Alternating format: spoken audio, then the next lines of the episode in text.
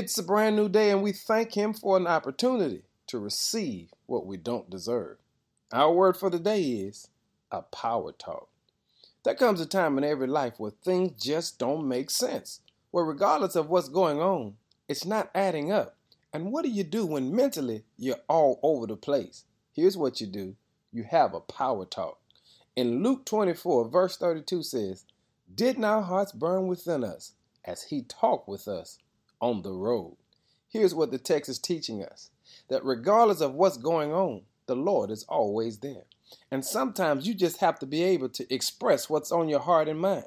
Just start talking, even if it appears you're by yourself, or if you're with someone that you can confide in. Just start expressing what's going on internally, what's on your heart, what's on your mind. And what you'll discover is God is always listening.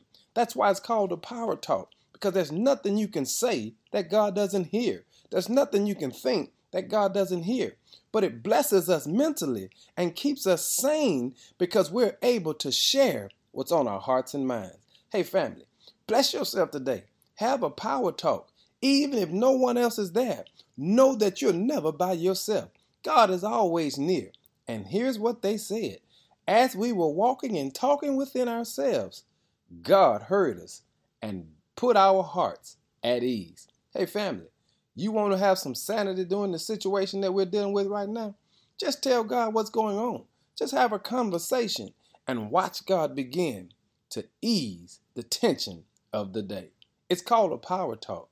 Didn't our hearts burn within us as He talked with us?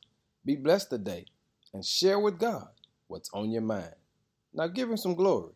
In Jesus' name, amen.